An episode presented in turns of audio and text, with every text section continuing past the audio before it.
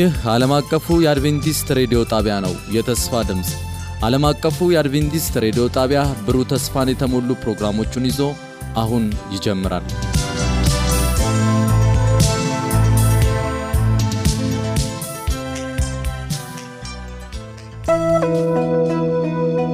ወደ መሠዊያው መመለስ ወደ መሠዊያው መመለስ ለቤተሰቦቻችንና ለግል መንፈሳዊ ሕይወታችን መታደስ ወደ መሠዊያው መመለስ በሚል ርዕስ ከየካቲት አንድ እስከ የካቲት 30 የጸሎትና የመነቃቃት መልእክቶች በተለያዩ ተናጋሪዎች አዘጋጅተናል።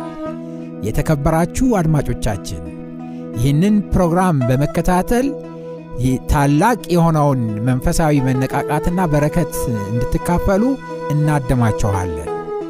ወደ መሠዊያው መመለስ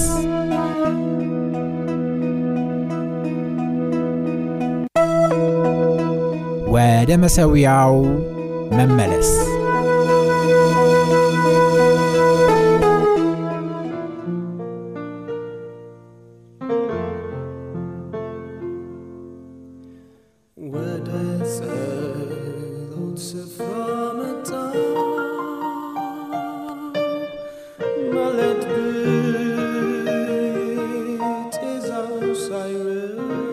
የተወደዳችሁ ወንድሞችና እህቶች፣ እናቶችና አባቶች ዛሬ አብረን የምንመለከተው በቤተ ክርስቲያናችን ከታወጀው የአስር ቀን የጾም ጸሎት ፕሮግራም አስረኛውን ክፍል ሲሆን ይህ አስረኛው ክፍል ርዕሱ ወደ መሠዊያው መመለስ ወይም ደግሞ ወደ መጨረሻው መድረስ የሚል ስለሆነ ወደ መሠዊያ በመመለስ ለክርስቶስ ዳግም ምጽአት ራሳችን እንድናዘጋጅ ጌታ ይጠብቅብናልና ወደዛ መልእክት ከመግባቴ በፊት በጸሎት እንጀምራለን። እንጸልይ። የምትወደንና የምታፈቅረን ውድ አምላካችን እግዚአብሔር አብ፣ እግዚአብሔር ወልድ፣ እግዚአብሔር መንፈስ ቅዱስ ክብር በሰማይ ክብር በምድር ለአንተ ይሁን። አንተን ተስፋ የሚያደርጉ በአንተ የሚመኩ ወደ አንተ የሚመጡ አሳፍረህ አታውቅምና ጌታ ሆይ ልመናችንን፣ ጸሎታችንን፣ ምልጃችንን፣ ስግደታችንን እነሆ ውዳሴያችንን ሁሉ ምስጋናችን ሁሉ በፊት ተቀባይነት ያገኘ ይሁን። አቤቱ ጸሎታችንን ስማ፣ ልመናችንን ተቀበል። ሕዝብህን ጎብኝ፣ አገራችንን ሰላም አደርግልን፣ በጸጋ ሸፍነን፣ ቤተክርስቲያናችንን ባርክ፣ እያንዳንዳችንን ባርከን፣ ለምጽአት አዘጋጀን፣ በደል ኃጢአታችን ይቅር በልልን። በኢየሱስ ክርስቶስ ስም አሜን።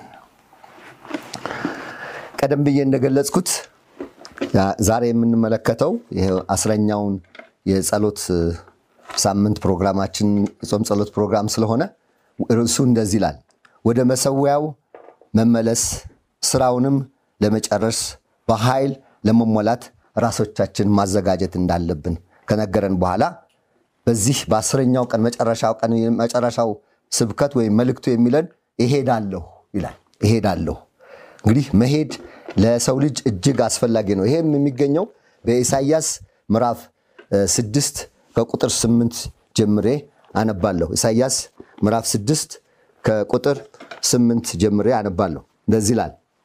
ኢሳይያስ ምዕራፍ ስድስት ከቁጥር ስምንት እንደዚህ ይላል። የጌታን ድምፅ ማንን እልካለሁ?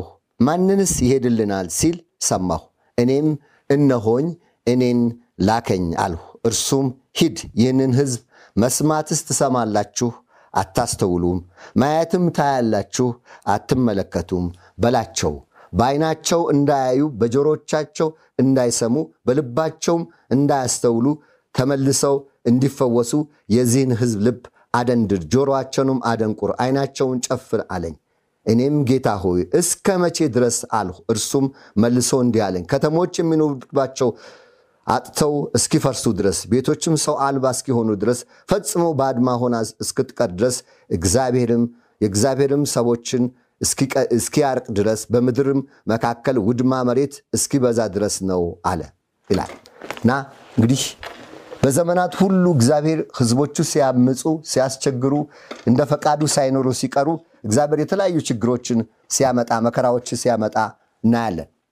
ነገር ግን እግዚአብሔር መሐሪ ነው። የነነዌ ሰዎችን ስንመለከት ሳለ ከእግዚአብሔር ቁጣ ለመዳን ለሶስት ቀን ጾም ጸሎት በማድረግ በእግዚአብሔር ፊት ቀርበው እግዚአብሔር መቅሰፍቱን ችግሩንም መከራውንም ሁሉ አስወገደላቸው። እኛም በእነዚህ በአስር ቀናቶች ውስጥ ወደ እግዚአብሔር ስንቀርብ ሳለ እግዚአብሔር ጸሎታችን እንደሚሰማ ልመናችን እንደሚቀበል ካሉብን ችግሮችና መከራዎች ሁሉ እንደሚያወጣን ማመን ያስፈልገናል። እግዚአብሔር አምላካችን እረኛችን ነው፣ መጠጊያችን ነው፣ ጋሻችን ነው፣ አምባችን ነው፣ ኃይላችን ነው።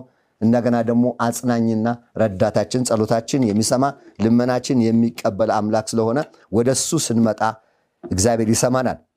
በሐዋርያት ሥራ ምዕራፍ ሁለት ቁጥር አንድ እስከ ስምንት ያለው ደግሞ አነባለሁ። በብሉይ ኪዳን እንዳነባው ሐዋርያት ሥራም እነዚህ የሚል ቃል እናገኛለን። እግዚአብሔር በዘመናት ሁሉ ልጆቹን ትቶ አያውቅም እና እግዚአብሔርን ልጆችን ሲመራ፣ ሲጠብቅ፣ ሲጠነቀቅ፣ ሲያድን እናያለን። ስለዚህ በሁለተኛው ምዕራፍ የሐዋርያት ሥራ ቁጥር አንድ እስከ ስምንት ያለው ደግሞ እንደዚህ ይላል። በዓለ ሐምሳም የተባለውን ቀን በደረሰ ጊዜ ሁሉም በአንድ ልብ ሆነው አብረው ሳሉ ድንገት እንደሚነጠቅ አውሎ ነፋስ ከሰማይ ድምፅ መጣ። ተቀምጠውም የነበሩበትን ቤት ሁሉ ሞላው። እንደ እሳትም የተከፋፈሉ ልሳኖች ታዩአቸው፣ በእያንዳንዳቸውም ላይ ተቀመጡባቸው። በሁሉም መንፈስ ቅዱስ ሞላባቸው። መንፈስም ይናገሩ ዘንድ እንደሰጣቸው በሌላ ልሳኖች ይናገሩ ጀመር። ከሰማይ በታች ካሉ ሕዝብ ሁሉ በጸሎት የተጉ አይሁድ በኢየሩሳሌም ይኖሩ ነበር። ይህም ድምፅ በሆነ ጊዜ ሕዝብ ሁሉ ተሰበሰቡ። እያንዳንዱ በገዛ ቋንቋው ሲናገር ይሰማ ስለነበረ የሚሉትን አጡ። ተገርመው ተደንቀው እንዲህ አሉ፣ እነሆ እነዚህ የሚናገሩት ሁሉ የገሊላ ሰዎች አይደሉምን? እኛ እያንዳንዳችን የተወለድንበትን የገዛ ቋንቋችን እንዴት እንሰማለን? የጳርቴስ እና የሜዶስ የጴጥስም ሰዎች በሁለት ወንዝ መካከል ከይሁዳም በቀዶንያም በጴንጦስም በስያም በፍርግሚያም በጵንፌልም በግብፅም በቀሬናም በኩል ባሉት በሊቢያ ወረዳዎች የምንኖር በሮሜ የምንቀመጥ አይሁድ ወደ ይሁዳዊነት የገባን የቀርሜሎስን የአረብ ሰዎችን የእግዚአብሔርን ሥራ በልሳኖቻቸው ሲናገሩ እንሰማቸዋለን። ሁሉም ተገረሙና አመንትተው እርስ በርሳቸው እንጃ ይህ ምን ይሆን አሉ። ሌሎች ግን እያፌዙባቸው ጎሽ የወይን ጠጅ ጠጥተዋል፣ ጠጥተው ጠግበዋል አሉ። ነገር ግን የእግዚአብሔር ቃል ሲናገር ሳለ እነዚህ ሰዎች የወይን ጠጅ ጠጥተው ሰክረው ሳይሆን የእግዚአብሔር መንፈስ ቅዱስ በእነሱ ላይ ወርዶ ያ መንፈስ ዛሬም ሊወርድ ዝግጁ ነው። እነዛ ሰዎች በዛን ጊዜ በጾም በጸሎት በእግዚአብሔር ፊት በቀረቡ ጊዜ እግዚአብሔር ልመናቸውን ሰማ፣ ጸሎታቸውን አደመጠ። ስለዚህ እግዚአብሔር ጎበኛቸው። እኛም በመላው ዓለም የአድቬንትስ ቤተ ክርስቲያን ለአስር ቀን ጾም ጸሎት በመውሰድ የእግዚአብሔር ምሕረት፣ የእግዚአብሔር ቸርነት፣ የእግዚአብሔር ፍቅር፣ የእግዚአብሔር ጥበቃ በመሻት በእግዚአብሔር ፊት እንቀርብ ዘንድ እግዚአብሔር እድል ሰጠን። ስለዚህ እግዚአብሔር አምላካችን ወደ መሰዊያ ወደ ፈረሰው መሰዊያችን እንድንመለስ እግዚአብሔር ይፈልጋል። እግዚአብሔር ከእያንዳንዳችን ጋር ስለሆነ የማይተወን፣ የማይጠላን፣ የማይረሳን ሁሌም የሚጠነቀቅልን አምላክ ስለሆነ እንድንመለስ ንስሐ እንድንገባ እንድንጸጸት ከእሱ ጋር እንድንጣበቅ ድምፁን እንድንሰማ ፈቃዱን እንድንፈጽም እግዚአብሔር ይገብዘናል። ስለዚህ የዛሬው ርዕሳችን እሄዳለሁ።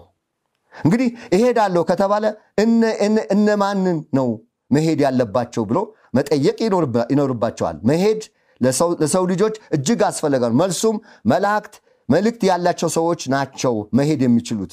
መልእክት የሌላቸው ሰዎች መሄድ አይጠበቅባቸውም። ስለዚህ የሰው ልጅ ለመሄድ መጀመሪያ መልእክት ሊኖረው ይገባል። እግዚአብሔር ይመስገን በዮሐንስ ራእይ ምዕራፍ 14 ከቁጥር 6 ጀምረን ስንመለከት ሳለ እግዚአብሔር ለእያንዳንዳችን የሦስቱን መላእክት መልእክት ሰጥቶናል። ያንን መልእክት መኖር፣ ማስተላለፍ፣ መተግበር የእያንዳንዳችን ኃላፊነትና ተግባር ነው። ስለዚህ መልእክቱን ይዘን መሄድ አለብን። መሄድ ይገባናል። ከእሱ ጋር መራመድ ይገባናል። የእሱን ድምፅ መስማት ያስፈልገናል። እግዚአብሔር ከእኛ ጋራ ነው። የማይተወን፣ የማይጥለን፣ የማይረሳን፣ ሁልጊዜ የማይዘነጋን ቸር አምላክ አለን። ቸርነቱ ምሕረቱ ዘላለማዊ ስለሆነ በቀራኑ መስቀል እኔና ለእናንተ የከፈለው ዋጋ ቀላል ዋጋ አልነበረም። ስለዚህ በቀራኑ መስቀል የሞተልን ጌታ እናንተ ደካሞች ሁሉ ይላል ሸክማችሁ የከበደ ሁሉ ወደ እኔ እኔም አሳርፋችኋለሁ ለነፍሳችሁም እረፍትን እሰጣቸዋለሁ ይላል ጌታ። ስለዚህ ወደ እሱ እንድንመለስ ንስሐ እንድንገባ ከእሱ ጋር እንድንጣበቅ ኃጢአታችንን እንድናዘዝና ጌታ ኢየሱስ ክርስቶስን የግል አዳኛችን አድርገን እንድንቀበል ከተቀበልነው በኋላ ደግሞ መንፈሳዊ ሕይወታችን ደግሞ እንዲጠነክር እንዲዳብር የእግዚአብሔር ቃል ይነግረናልና በዚህ ከእግዚአብሔር ቃል አብረን ልንስማማ በዚህ በውዳሴ መዝሙር መጽሐፋችን ውስጥ ሦስት መቶ አንድ ላይ እንደዚህ የሚል ቃል አለው። እሱንም አነባለሁ። መዝሙር 301 እግዚአብሔር አምላካችን ሁሌም በዘመናት ሁሉ ከኛ ጋር የነበረ ያለ ወደፊትም የሚኖር አምላክ ስለሆነ ከሱ ጋር የሚራመዱ ሰዎች በሕይወታቸው ዘመን ሁሉ ከእግዚአብሔር ጋር የሚጓዙ ሰዎች እግዚአብሔር ይሰማቸዋል፣ ያደምጣቸዋል፣ ልመናቸውንም ይሰማል። ስለዚህ ወደ እሱ እንድንጮህ፣ እሱን እንድንጠራ፣ እሱን ተስፋ እንድናደርግ፣ ከእሱ ጋር እንድንቀርብና እሱን ተመኝተን ወደ እሱ ዙፋኑ ቀርበን እንደ ፈቃዱ እንድንኖር ጌታ እያንዳንዳችን ይጠራናል። ስለዚህ ጥሪውን ሰምተን ከእሱ ጋር እንድንጠበቅ እግዚአብሔር ይጠብቅብናልና ይህንን አነባለሁ። 205 ነው ማነባው። እንደዚህ ይላል ተነሱ ቁሙ ለኢየሱስ እላንት ወታደሩ የጽድቁን ጥሩር ልበሱ በእርሱም ተመሩ ከድልም ወደ ድልም በእርሱ ታምናችሁ ጠላት እስኪሸነፍ እርሱ ሊረዳችሁ ይላል። ተነሱ ቁሙ ለኢየሱስ። ጌታን ተመልከቱ። ከላይ ከሰማይ ሲታይ በደመቀ ፊቱ። ስለዚህ ልትድኑ በፈሰሰው ደሙ ወንጌልንም ልበሱ ትእዛዙንም ስሙ ይላል። ሶስተኛ ቁጥር ተነሱ ቁሙ ለኢየሱስ በብርታቱ ቁሙ። የሥጋ ክንድ አይችልም በጨለማው ዓለም። ተነስተን እንገናኝ በላይ በደመና በእርሱ ደስ እንዲለን አምባችን ነውና። አራተኛውን የመጨረሻው ተነሱ ቁሙ ለኢየሱስ እላንት ሎላሊቱ ዛሬ ዘመቻ ቀን ነው ለድላችሁ በርቱ ለእርሱ የሚያሸንፍ ሊኖር በመንግስቱ ተስፋ ተደርጎለታል ለሰማያዊ ርስቱ ይላል። ስለዚህ ጌታችን ኢየሱስ ክርስቶስ ወደዚህ ምድር የመጣ እኛ የሰማይ ዜጎች እንድንሆን የመንግስቱ ተካፋይ እንድንሆን ድምፁን እንድንሰማ እሱን እንድንከተል እሱን እንድናደምጥ ፈቃዱን እንድንፈጽም ክርስቶስ ኢየሱስ ወደዚህ ምድር መጣ። በሱ መምጣት እኛ የዘላለም ሕይወት አገኘን። የዘላለም ሕይወት ያገኙ ልጆች ደግሞ የእሱን ድምፅ ይሰማሉ፣ ወደ መሰዋያውም ይመጣሉ፣ ቃሉንም ያጠናሉ፣ ይጸልያሉ፣ ይተጋሉ፣ ኃላፊነቶቻቸውን ይወጣሉ። ጌታም ጸሎታቸው ይሰማል፣ ልመናቸውን ይቀበላል። በፊቱ የተንበረከኩ ወደ እሱ የሚመጡትን አሳፍሯቸው አያውቅም፣ አይተዋቸውም፣ አይጥላቸውም። ስለዚህ ጌታ ኢየሱስ ክርስቶስ ይህንን ነው ለእኔና ለእናንተ የገባው ቃል። ቃሉ እውነት ነው። ሰማይና ምድር ያልፋሉ፣ ቃሉ ግን አያልፍም። ስለዚህ የእግዚአብሔር ቃል የሚጋብዘን የሚነግረን እያንዳንዳችን ወደ እሱ እንድንመጣ ወደ እሱ እንድንጠጋ ከእሱም ጋር እንድንጣበቅ ድምፁንም እንድንሰማ እግዚአብሔር ይፈልጋል። ስለዚህ ይህ ቃል እያንዳንዳችን እንድንረዳው እንድናውቀው እንድንገነዘብ ነው። ስለዚህ ቃሉ የሚለን ምንድን ነው? ወደ እግዚአብሔር ተመልሱ። እግዚአብሔር ጸሎታችሁን ይሰማል፣ ልመናችሁም ይቀበላል። አይተዋችሁም፣ አይጥላችሁም፣ ቸል አይላችሁም። ስለዚህ አይዟችሁ በርቱ ይላል። እግዚአብሔር አምላካችን የሚረዳ የሚያግዝ የሚደግፍ አምላክ ስለሆነ ወደ እሱ የመጡትን ሁሉ አያሳፍርም። ስለዚህ የእኛ ኃላፊነት ወደ መሰዊያው መመለስ አለብን።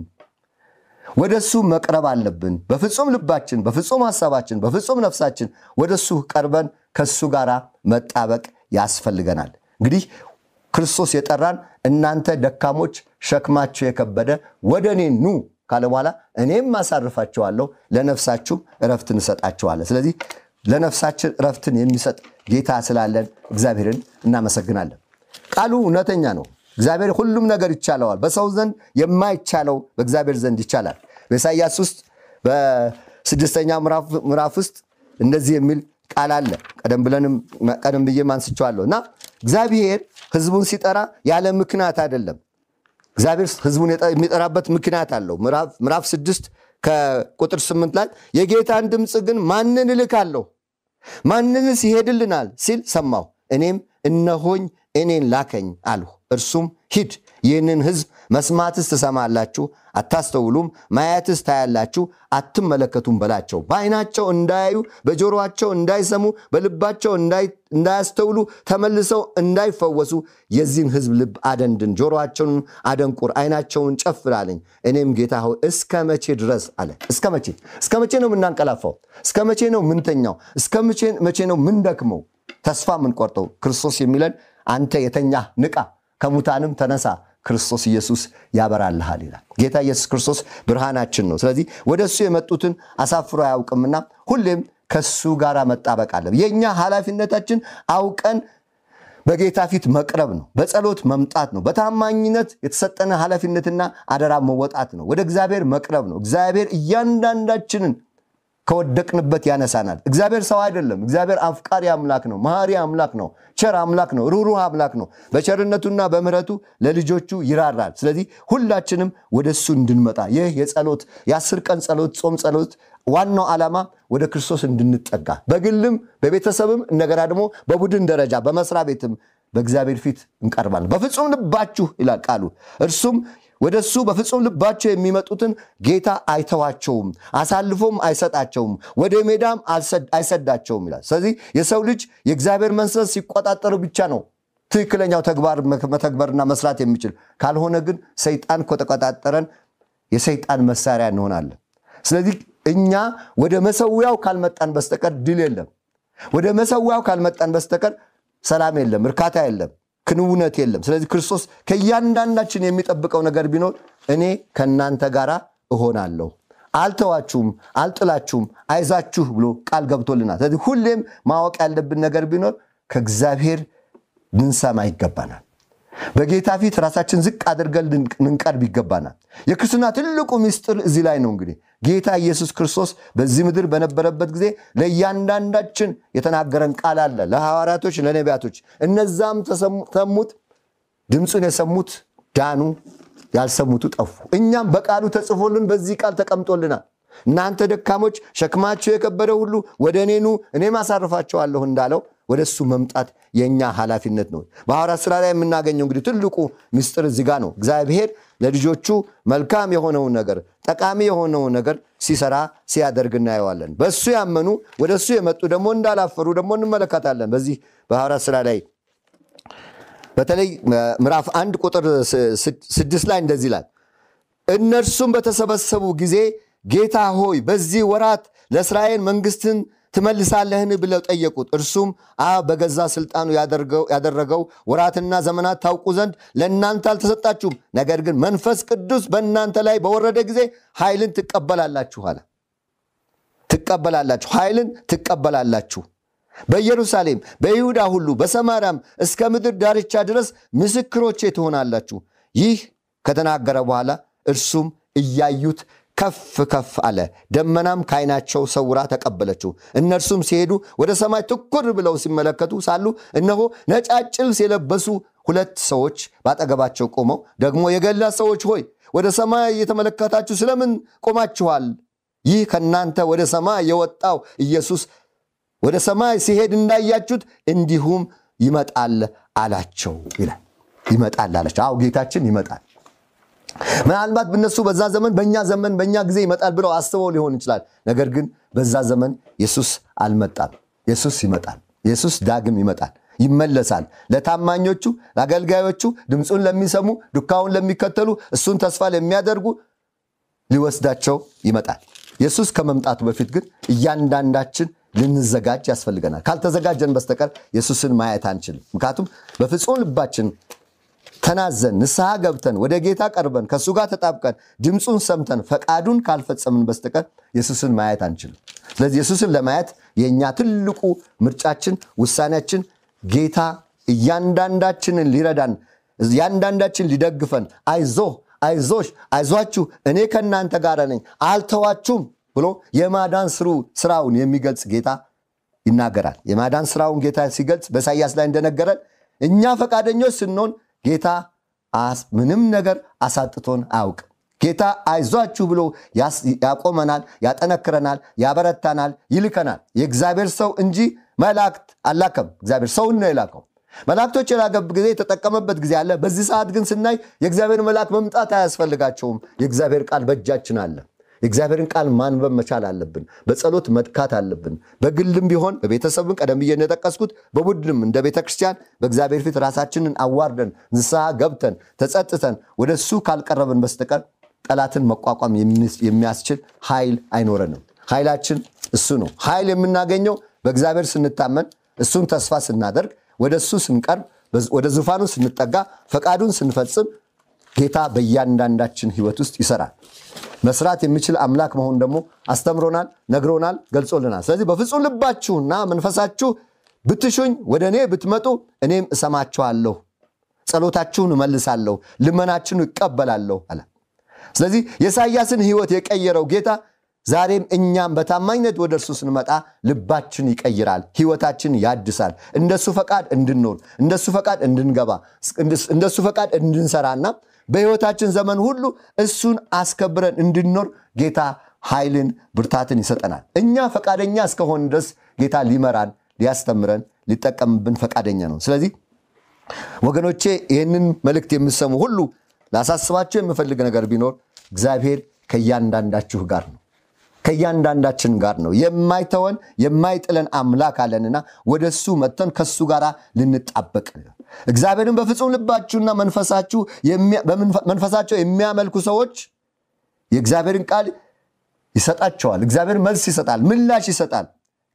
ኢሳያስም የገለጸልን ይሄንን ነው። ስለዚህ የኢሳያስን ህይወት የቀየረ ጌታ የእያንዳንዳችን ህይወትም ይቀይራል፣ ያድሰናል፣ ያስተካክለናል። ፈቃደኛ እስከሆን ድረስ እግዚአብሔር ጥሪ ያቀርብናል። እናንተ ደካሞች ሸክማችሁ የከበደ ሁሉ እኔም አሳርፋችኋለሁ፣ ለነፍሳችሁም ረፍት ትሰጣችኋለሁ። ስለዚህ ወደ እኔ ኑ ይላል። ወደ እሱ የምንመጣበት መንገድ አለን። አንዱ እንግዲህ በጸሎት ነው። አንዱ ቃሉን ማንበብ ነው። ቃሉን ስናነብ እሱ ይናገረናል። ከዛ ቃለም ካነበብን በኋላ በጸሎት ወደ እሱ ፊት እንቀርባለን። ምስጋናችን ስለ ራሳችን፣ ስለ ቤተሰባችን፣ ስለ ህዝባችን፣ ስለ ሀገራችን፣ ስለ መላው ዓለም መስበክ እንችላለን፣ መናገር እንችላለን። ስለዚህ እግዚአብሔር ለእኔና ለእናንተ ጥሪ ሲያቀልብ ሳለ እኔ ከእናንተ ጋር እሆናለሁ አልተዋችሁም ይላል። ስለዚህ እያንዳንዳችን እግዚአብሔር እንደተናገረ ለኢሳያስ እንደተናገረ ለዮሐንስ የቀረበው ጥያቄ ለእያንዳንዳችን ለአንተም፣ ለአንቺም፣ ለእኔም ለሁላችን የቀረበ ጥሪ ነው። ስለዚህ ምላሽ ለመስጠት ሁሌም የተዘጋጀን መሆን ይገባናል። ጌታም እንዲህ ይለናል፣ እናንተ መልእክተኞቼ ናችሁ ይላል። እንግዲህ መልእክተኞቹ ከሆን መልእክቱን በትክክል ማድረስ አለብን። መልእክቱ ምን ይላል? እሄዳለሁ መሄድ።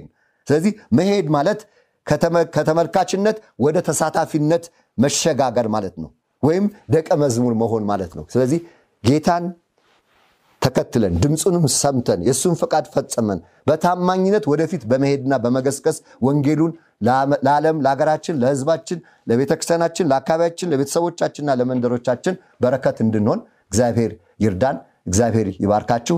እንግዲህ ጸሎት እናደርጋለን። እንግዲህ የጸሎት ሳምንት ስለሆነ እነዚህ አስር ቀን ጸሎትም ጭምር እንጂ ስብከት ብቻ ስላልሆነ ጸሎት እንጸልያለን ማለት ነው።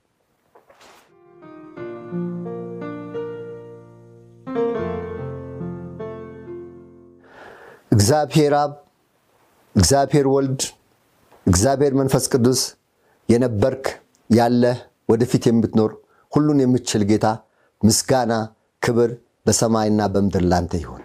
አምላካችንና አባታችን ሆይ በፊትህ ራሳችን አዋርደን በስምህ ስንቀርብ ጸሎታችን እንደምትሰማ ልመናችን እንደምትቀበል ፈቃድን እንደምትፈጽምልን ቃል ገብተህልናልና እንደ ቃልህ ዛሬ በፊትህ እንቀርባለን። ጌታ አምላካችን ሆይ አንተ ሁሉም ይቻልሃል። እናንተ ደካሞች ሸክማችሁ የከበደ ሁሉ ወደ እኔ ኑ፣ እኔም አሳርፋችኋለሁ፣ ለነፍሳችሁም ረፍትን እሰጣችኋለሁ። እኔ ትሑት ነኝ ብልሃልና አፍቃሪ የሆን ከአምላካችን ወደ አንተ እንመጣለን። አቤቱ ጸሎታችንን ስማ፣ ልመናችንን ተቀበል፣ ፈቃድህን ፈጽምልን። እያንዳንዳችን ባርከን ጌታ ሆይ አቤቱ ዳርቻችን የሰፋ አድርገው፣ ራያችን የሰፋ አድርገው። በዚህ በጸሎት አስሩ ቀናቶች ውስጥ ጌታ ሆይ ቀደም ባሉት ስለረዳህን፣ ስለባረከን፣ ስለጎበኝህን፣ ስላስተመርከን፣ ስለፈወስከን፣ ስላጽናናህን፣ ስላደፋፈርከን እያከበርን አሁን ደግሞ ጌታ ሆይ በፊትህ እንቀርባለን። ወደ መሰዊያችን እንመለሰን ጌታ ሆይ ወደ ቀድሞ ህይወታችን እንመለስ። ከቃል ጋር የተጣበቅን በጸሎት የተጋን ጌታ ሆይ ድምፅህን የምንሰማ ፈቃድን የምንፈጽም ስራህን በታማኝነት የምናከናውን ልጆች እንድንሆን ጌታ አምላካችን ሆይ አንተ እርዳን፣ አንተ ደግፈን፣ ድካማችን አስወግደ ብርታትን ስጠን፣ በጸጋ ሸፍነን፣ በምረት ተገናኘን፣ ጥላ ከለላ ጋሻ መከታ ሁንልን። ወደ አንተ የመጣ ጌታ ሆይ አፍሮ አያውቅም። በጸሎት ወደ አንተ የቀረቡ ሰዎች አፍሮ አያውቁም። ድምፅህን የሰሙ ሰዎች ጌታ ሆይ አንተን የናፈቁ ሰዎች ወደ አንተ ዙፋን የቀረቡ ሰዎች ተባርከው ታድሰው ተለውጠው ድምፅህን ሰምተው ፈቃድን ፈጽመው ጌታ ሆይ አርፈዋልና እያንዳንዳችን የረፍትን ህይወት ስጠን። ያረፈ ህይወት፣ የተረጋጋ ህይወት፣ በአንተ የጸና ህይወት፣ በአንተ የቆመ ህይወት ጌታ ሆይ እንድሰጠን ለምንሃለሁ። በመላው ዓለም ያሉት ወንድሞቻችንና እህቶቻችን ጌታ ሆይ በጸሎት በዚህን ጊዜ የአስር ቀን ጸሎት የጾምና ጸሎት ጊዜ ሲወሰድ ያለ ምክንያት አይደለም። የደከሙት እንዲበረቱ፣ የወደቁ እንዲነሱ፣ የጠፉት እንዲመለሱ፣ እነሆ ጉልበታቸው የላላ እንዲጠነክር፣ ወንጌል እንዲስፋፋ፣ እኛም ወደ መንግስት እንድንጠጋ፣ ንስሐ እንድንገባ፣ እንድንናዘዝ፣ ፈቃድን እንድናስተውል፣ ድምፅህን እንድንሰማ ይህንን እድልና ጊዜ ስለሰጠህን ጌታ ሆይ ክብር ለአንተ ይሁን። በዚህ ፕሮግራም የሚሳተፉ ሁሉ ባርካቸው። ዳርቻቸው የሰፋ ይሁን፣ ራያቸው የሰፋ ይሁን። አቤቱ በረከት ይብዛልን። አገራችንን ሰላም አድርግልን። ሰላምን ስጠን። ለመሪዎቻችን ጥበብን ስጣቸው። ጌታ ሆይ ከጠቅላይ ሚኒስትሩ ቢሮ አንስቶ እስከ ቀበሌ ድረስ ያሉት የመንግስት ሰራተኞች ሁሉ እንድትባርካቸው እንጠይቀሃለን። የእኛም ቤተክርስቲያን እንዲሁም ከጀነራል ኮንፈረንስ አንስቶ እስከ አጥቢያ ቤተክርስቲያን ያሉትን ሁሉ እንድትባርክ ጌታ ሆይ ለምንሃለሁ። አንተ ሁሉም ይቻልሃል። ፈዋሽ ነህ፣ ፈውሰን። ነህ፣ አድነን። አበርታን፣ አጠንክረን። ማስተዋልና ጥበብን ስጠን። ፈቃድን እንፈጽምልን። ከአንተ ጋር የተጣበቀን ሰዎች አድርገን መደው መሰዊያችን ስንመለስ ጌታ ሆይ ቃልህን የምናጠና የምንጸልይ፣ ያደረክልን መልካም ነገር ለሌሎች ሰዎች የምንመሰክር ልጆች እንድንሆን ጌታ ሆይ ወደ ቀድሞ መልሰን መልሰን እንመለሳለን። አድሰን እንታደሳለን። ቀይረን እንቀየራለን። ጌታ ሆይ እባክህ ስማን፣ አድምጠን፣ ፈቃድን ፈጽምልን። አንተን ያላስከበርንበት፣ ስምህን ያጎደፍንበት፣ ድምፅህን ያልሰማንበት፣ ወደኋላ ያፈገፈግንበት፣ ያንቀላፋንበት፣ በቸለኝተኝነት የተጓዝንበት ዘመን ያብቃ። ዘመኑ እጅግ ቀርቧልና ለምጽአት እንድንዘጋጅ እያንዳንዳችን በመንፈስ ቅዱስ ቀስቅሰን አንተ ምራን፣ አንተ አስተምረን፣ ፈቃድን ፈጽምልን፣ ማዳንን ግለጽልን። ያልጠየቅንህ በጎ ነገር ሁሉ አሟልተህ ሰጥተህ በነገር ሁሉ አንተን አስከብረን ማለፍ እንድንችል እርዳን። ስለ ሁሉ ክብር ላንተ ይሁን። ጸሎታችን ስለሰማ ተመስገን። በወደደን ባፈቀረን ባዳኛችን በጌታ በኢየሱስ ስም አሜን።